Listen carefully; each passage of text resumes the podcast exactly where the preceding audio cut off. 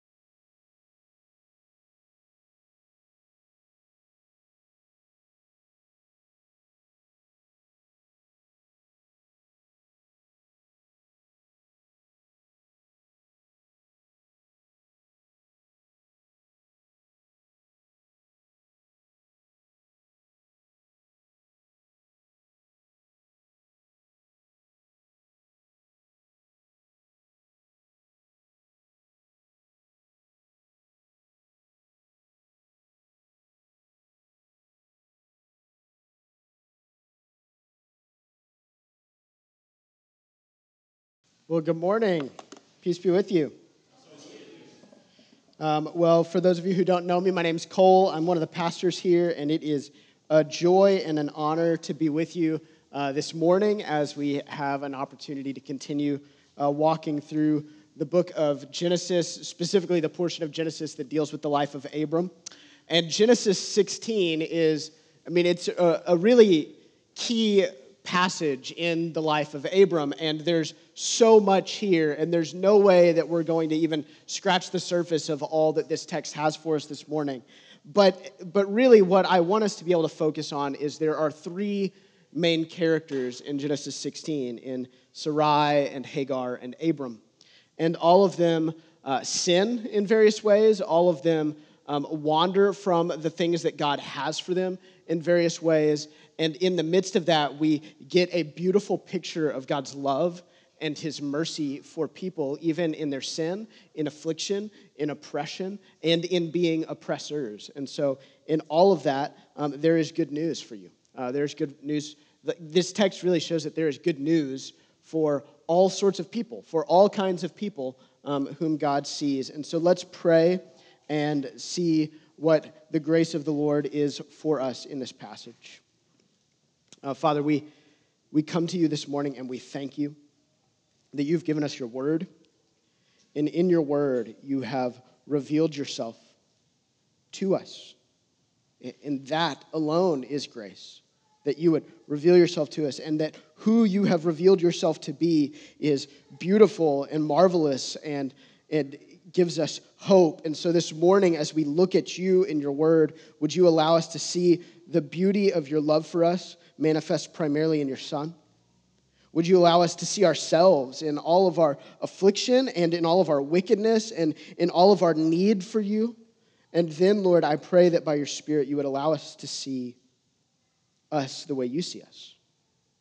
And that we would be transformed this morning from one degree of glory to the next as we take hold of you with faith, as we're transformed by your grace. I pray that you would allow us to, to take on the life that you have given us to live, which sometimes is, is difficult and painful and arduous. A life in which patience is necessary. And would you bolster us by the power of your Spirit? It's in Jesus' name that we pray. Amen.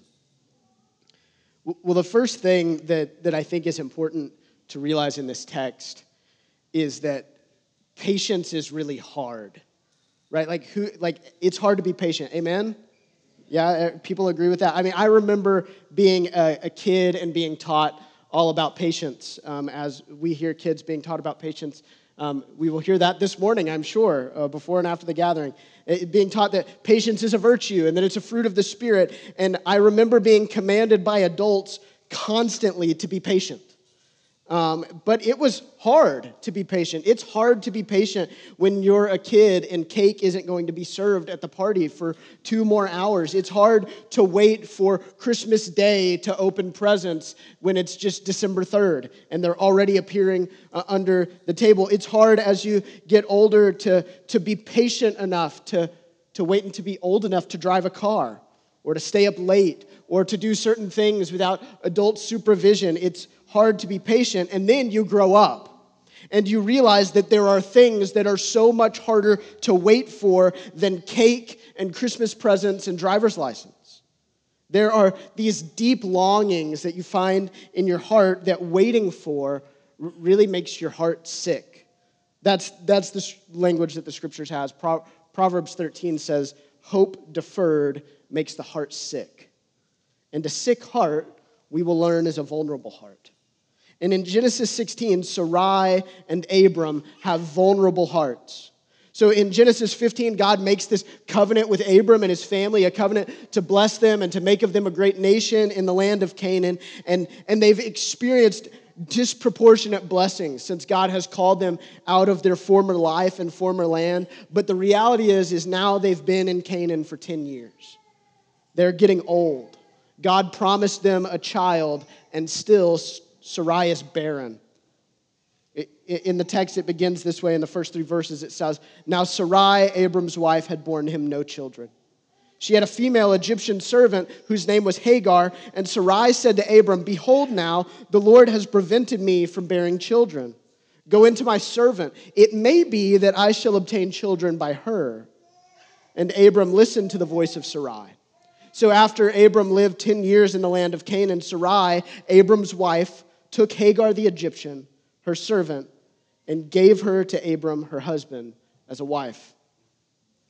This text begins in a way that, for any of us who are familiar with the scriptures, especially with this book of Genesis, will make us think of one event, and it's the fall of mankind in the Garden of Eden.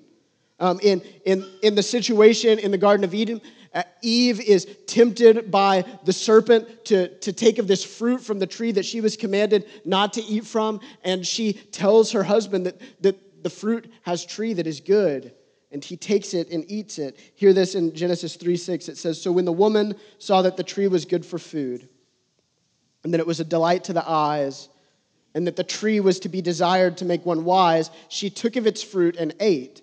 And she also gave some to her husband who was with her and he ate.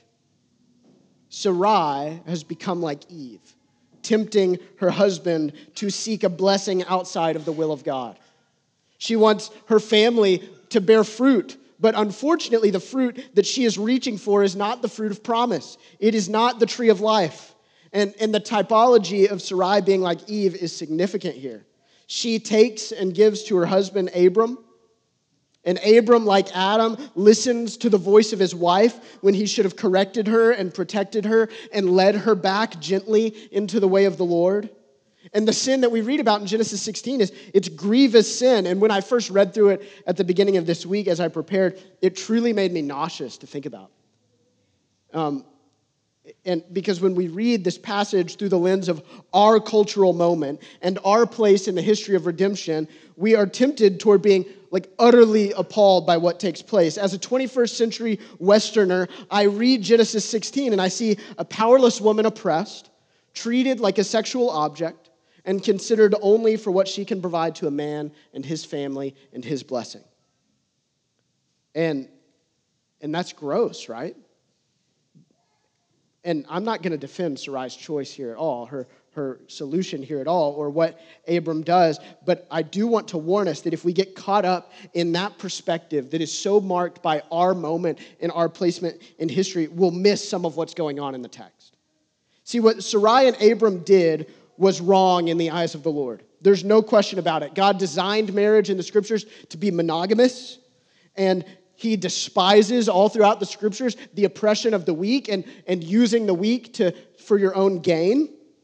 And yet, we read this text and we see it through a lens uh, also knowing that our culture would find this sort of behavior and decision appalling. But that was not true for Sarai and Abram.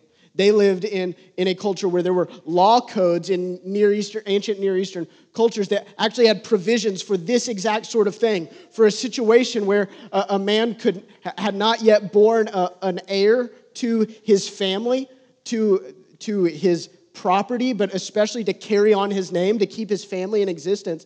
And so there were law codes that, that allowed for the wife to give one of her female slaves to the husband in hopes of having a male heir. And so Sarai is, is not doing something that she sees as totally wicked. Instead, she's planning to use the wisdom and freedoms of the world to accomplish the things that God said he would do.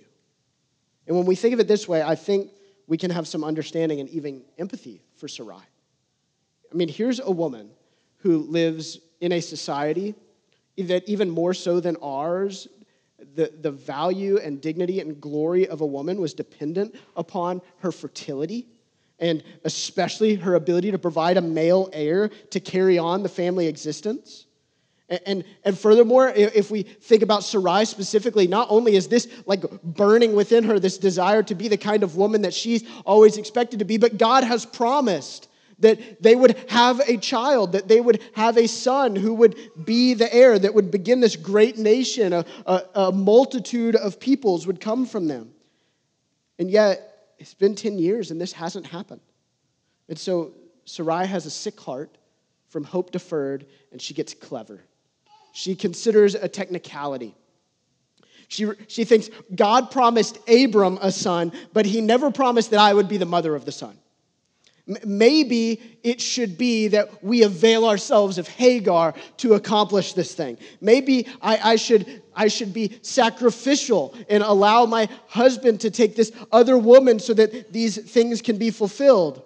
And if, still, we, we see this as like a totally oppressive thing, but Sarai likely thought of this as a gift to Hagar.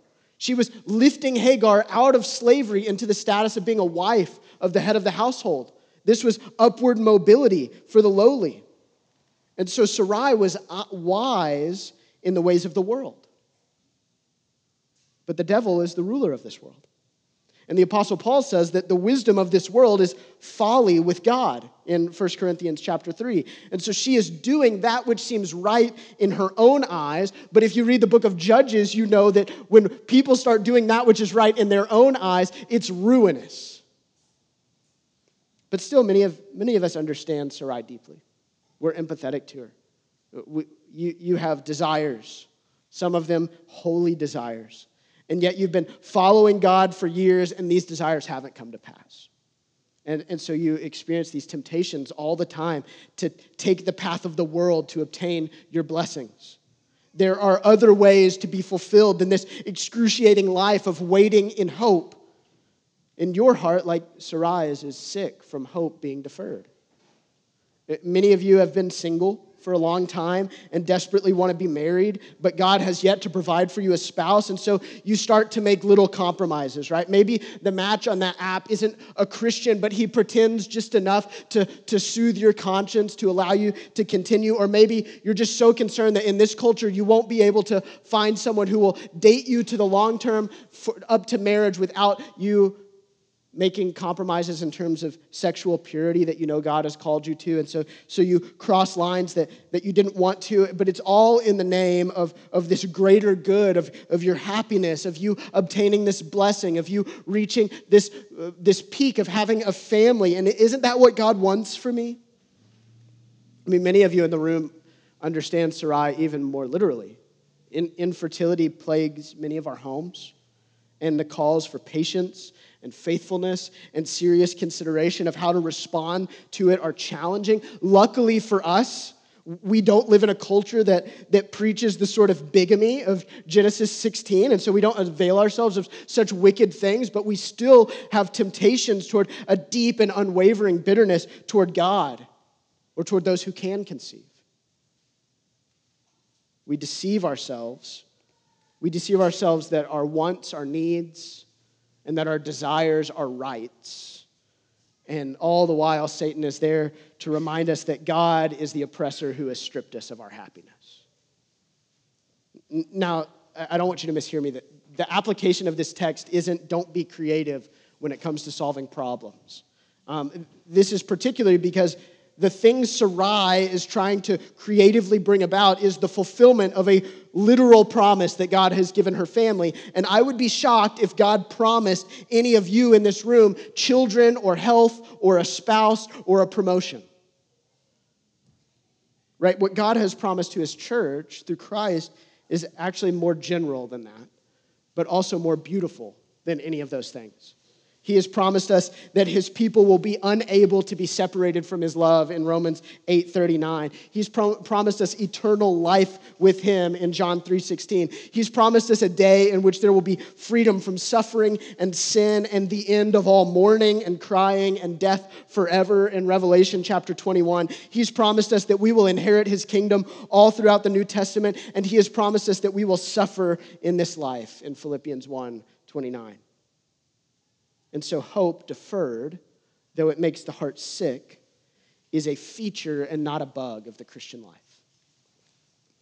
And that, I'm here to tell you, is a beautiful and horrible blessing that God has given us. So, anyway, Sarai pr- pitches this idea to Abram, right? Here's Hagar, my servant, take her, be united to her, take her as a wife. And Abram, like Adam, listens to the voice of his wife to his downfall. Now, don't mishear me. It isn't a sin for husbands to listen to the voice of their wives. And all the wives said, Amen. Um, it, it's, it's not a sin to listen to the voice of your wife. Uh, in fact, there's many pictures in the scriptures of godly, wise, and wonderful wives in, in encouraging their husbands to take the path of righteousness. But Adam and Eve's sin has forever and will forever until glory fracture and confuse the relationships between men and women, specifically in the home. And it began by Eve being deceived and offering her husband that which tempted her. Adam's failure in the garden was that he didn't correct his wife, that he didn't lovingly rip the fruit out of her hand, throw it on the ground, stomp the serpent, and take his wife into her arms and remind her of the things that God had given them. That, that he understands why she was tempted to believe, but that in fact God's word has better for them. And since that moment, husbands have been cursed with dysfunction with dysfunction that inhibits our ability to lead our wives and love our wives and correct our wives in the ways that God would have us, especially when we know it will create conflict, when it will embarrass her, or when it will prolong her suffering. And all the husbands said, Amen. God, God didn't tell Abram that the son had to come from Sarai, but Abram knew God well enough to know that that is surely what God meant. There's no point yet in the passage where, in the scriptures, where God specifically says Sarai will be the mother of this child of promise. But Abram knew that's what he meant. He knew that God wasn't a God who supported bigamy. We know that in the New Testament, we're told that Abram had like an unbelievable awareness of the law of God, even though the law of God had not yet been given at Sinai. And, and moreover, he knew that God wasn't a God who wanted people to try to do the things that only he could do the blessing of a son wasn't a problem for Sarai to solve, but it was a miracle for God to perform. And Abram knew that. I'm convinced Abram knew that. And yet, human impatience and cowardice and dysfunction, even when it's sincere, dysfunctional love for others, can at times lead all of us down a path that isn't the one that God has for us. We can all be like Abram in a moment all those things that I mentioned a moment before about, that God has promised his church, one of the keys that we have to remember is that you can't make any of those things happen. You can't bring them about. And anything that you are convinced will meet one of those needs in your heart or in the world is, is nothing but a dangerous counterfeit. It is fruit from the wrong tree. It is the curse and not the blessing, no matter how juicy and sweet. Consistently, from Genesis to Revelation, there is this urging that the scriptures give us, and it is this wait for the Lord. Wait for the Lord. This is a consistent theme in the Bible because God is a God who provides for his people. And he provides for his people in his time. And God is not slow to fulfill his promises, but neither is he in a hurry. And in the in between, we are called to patience. Now let's read the rest of the passage, Eh, focusing specifically on the conflict surrounding Hagar. It says in verses 4 through 6 And he went into Hagar, and she conceived. And when she saw that she had conceived, she looked with contempt on her mistress. And Sarai said to Abram, May the wrong done to me be on you. I gave my servant to your embrace, and when she saw that she had conceived, she looked on me with contempt. May the Lord judge between me and you. But Abram said to Sarai, Behold, your servant is in your power. Do to her as you please. Then Sarah dealt harshly with her. So as soon as Abram takes Hagar as his wife and they conceive a child, problems ensue. Right? There's all sorts of problems in the household. And this is important for us to know because when we seek to establish the things of God on our own, we will make a mess of our lives and the lives of those around us. Hagar, though her status is elevated, she gets caught up between her two masters. She's afflicted, and yet her heart is also corrupted in this, looking upon Sarai with contempt.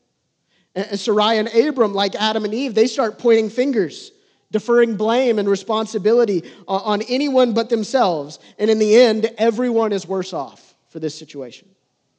The household is vi- violated by conflict and sexual confusion. Hagar is violated by Sarai's fierce ang- anger. Sarai is violated by Hagar's pride and contempt. And Abram is violated by his wife, who blames him for her bad idea. Take heed, brothers and sisters, before you compromise yourself with worldly wisdom. The fruit of the tree which we are to avoid looks good and tastes good, but it is poison. Let's keep reading. Verses 7 through 16, it says, Then Sarai dealt harshly with her, and she fled from her. The angel of the Lord found her by a spring of water in the wilderness, the spring on the way to Shur, which is on the way back to Egypt. And he said, Hagar, servant of Sarai, where have you come from and where are you going? And she said, I am fleeing from my mistress Sarai. The angel of the Lord said to her, Return to your mistress and submit to her. The angel of the Lord also said to her, I will surely multiply your offspring so that they cannot be numbered for multitude. And the angel of the Lord said to her, Behold, you are pregnant. You shall bear a son. You shall call his name Ishmael, because the Lord has listened to your affliction. He shall be a wild donkey of a man, his hand against everyone, and everyone's hand against his, and he shall dwell over against all his kinsmen. So she called on the name of the Lord who spoke to her you are a God of seeing. For she said, Truly, I have seen him who looks after me. Therefore, the well was called Beer Lahai It lies between Kadesh and Bered. And Hagar bore Abram a son, and Abram called the name of his son, whom Hagar bore Ishmael. Abram was 86 years old when Hagar bore Ishmael to Abram. I, I love this. I love this passage so much. Here we have Hagar a victim of the sins of others and of the circumstances and consequences of her own sin, her, her life a mess. She runs in shame and fear and sorrow, and God follows her. He follows her. The way the Hebrew reads from that transition of, of Sarai afflicting Hagar to God following her, it's almost like one idea. Like fleeing, he followed this idea that the angel of the Lord is just pursuing Hagar as she flees, as she runs away, as she's destitute and lonely and, and overwhelmed, the Lord is following her. This is good news, brothers and sisters. The angel of the Lord in this passage marks only the second time so far in the Bible where God is drawing near to people in a way that's like anthropomorphic. And the last time, and the only time since then, is when God is found walking in the garden after Adam and Eve ate the fruit they weren't supposed to eat. And he says, Where are you? And here, God comes to Hagar, who, like Adam and Eve, is running away from blessing. Because in spite of all of the affliction and the sin within Abram's house, what we already know is Abram's house is the blessed house. And, and blessing his house yields blessing, and cursing it yields curses. And Hagar is running away from the household of blessing, like Adam and Eve ran away from God when they sinned in the garden. And like Adam and Eve, Hagar feels exposed. She feels alone. She feels fearful and worried. She feels naked. And God draws near to her. He commands her to go back to Abram's house, to submit to Sarai, which sounds like bad news, but then he makes her a promise. He makes her a promise that her offspring will become great, a multitude of multitudes, like Abram's offspring will be. This is a blessing a lot like the promise given to Abram, the difference being that, that Hagar's line will not be the line of blessing, which is explained in how Ishmael and his descendants are described but it's still good news. Here's this woman who was a slave, who's been afflicted, and now she's going to have a legacy. And Hagar responds to God's pursuit of her in, in this beautiful act of faith. She recognizes that God has seen her in all of her brokenness, and then she worships him and she gives him a name the God who sees. And Hagar is the only person in the whole Bible who ever gives God a name. And it's a name that is good news for all of us. Whether we're like Sarai or we're like Abram or we're like Hagar, God is the God who sees us. He sees us in our brokenness, in our affliction, in our failure, and in our weakness, and He comes after us. Maybe following God has been too hard for you, and you're tempted to turn and go back to Egypt like Hagar was.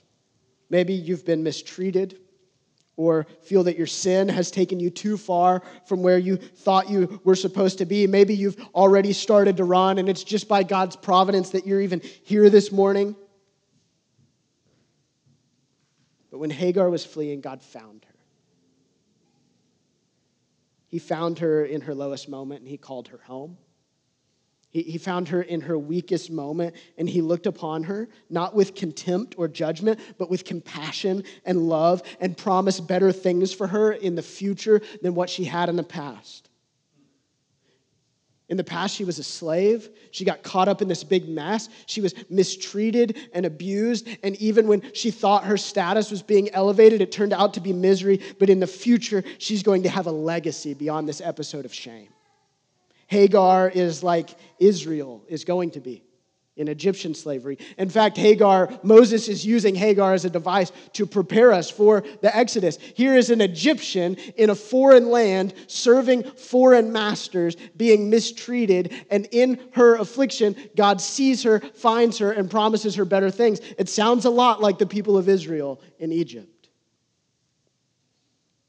Hagar is also a lot like the Samaritan woman in John chapter 4 an adulterer who God finds by a spring of water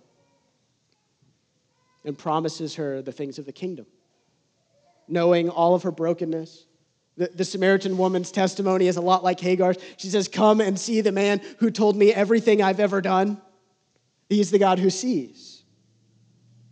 Hagar is like you and she's like me. She is like everyone whom the Lord loves she, because she requires God's love. She's desperate for God's forgiveness. She's hopeless without God's promises. And she needs the insight into what God sees because what her eyes see are only shame.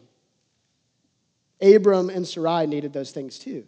The next chapter is going to tell us how God sees them when he cuts another covenant with them, even though they failed him immediately after the first covenant. God's going to come back and he's going to give them more promises, more expectation. See, the God who sees, sees with complete sight, and he sees that which we cannot see in ourselves. Many of us look in the mirror and we see a failure, and he sees an object of mercy. We see shame, and he sees the glorious grace of redemption. We see an orphan, and he sees a son. And Paul says that when we take hold of Christ by faith, when we take hold of the redemption that God has given us through his Son, that though we were destitute slaves to the elementary principles of the world, he says in Galatians 4 6, because you are sons, God has sent the Spirit of his Son into our hearts, crying, Abba, Father. We, we get to cry out, Abba, Father, like Hagar cries out to the God who sees, that God sees us in our affliction. When we take hold of Him by faith, He comes into our hearts and He gives us new speech. And because of this, we can have our hopes deferred. Though hopes deferred make the heart sick, we can have hopes deferred until the return of Christ, and we can bear many afflictions along the way. The gospel, when it takes root in our hearts, it makes our hearts such that even affliction and suffering and deferred hope produce even more hope. Romans 5 1 through 5 says this Therefore, since we've been justified by faith, like Abram, we have peace with God through our Lord Jesus Christ. Through him, we also have obtained access by faith into this grace in which we stand, and we rejoice in the hope of the glory of God. Not only that, but we rejoice in our sufferings, knowing that suffering produces endurance, and endurance produces character, and character produces hope, and hope does not put us to shame because God's love has been poured out into our hearts through the Holy Spirit who has been given for us. This is good news. On our own, we can never have our hopes fulfilled. We can strive with all of our might for little counterfeit versions of heavenly things, but only God in Christ can give us the desires of our heart. Paul says that our hope is the hope of the glory of God the hope of the, the, glory of God, God whose Son bled and died that we might be forgiven and made sons. He can transform us to have this sort of hope. God who has given his son of promise that we too might become sons of promise. The proverb I quoted earlier, Proverbs 13, that verse says, Hope deferred makes the heart sick. But in the very next line, it says, But a desire fulfilled is a tree of life. So it may be hard to wait on the Lord. We may suffer as we serve Him and wait for Him, but Christ has died, Christ is risen, Christ will come again, and Christ is the desire fulfilled. He is the tree of life. Let us never settle for the fruit from the other tree. Let us never labor to be satisfied on that which poisons us, but let us hope only in Christ, resting on His promises alone. Christ died to make our sick hearts alive and full of His Spirit so that we can cry out to God as a Father. Christ has risen from the grave to give us hope of victory and life forever with Him, though sometimes life feels like nothing but death. And Christ will return and feed us forever, though we are desperate and hungry now. And in the waiting and the patience, we will grow in endurance. And in that endurance, we will grow in character. And that character, as it strengthens, will empower us to resist those things which seem right in our own eyes so that we can walk by faith and not by sight.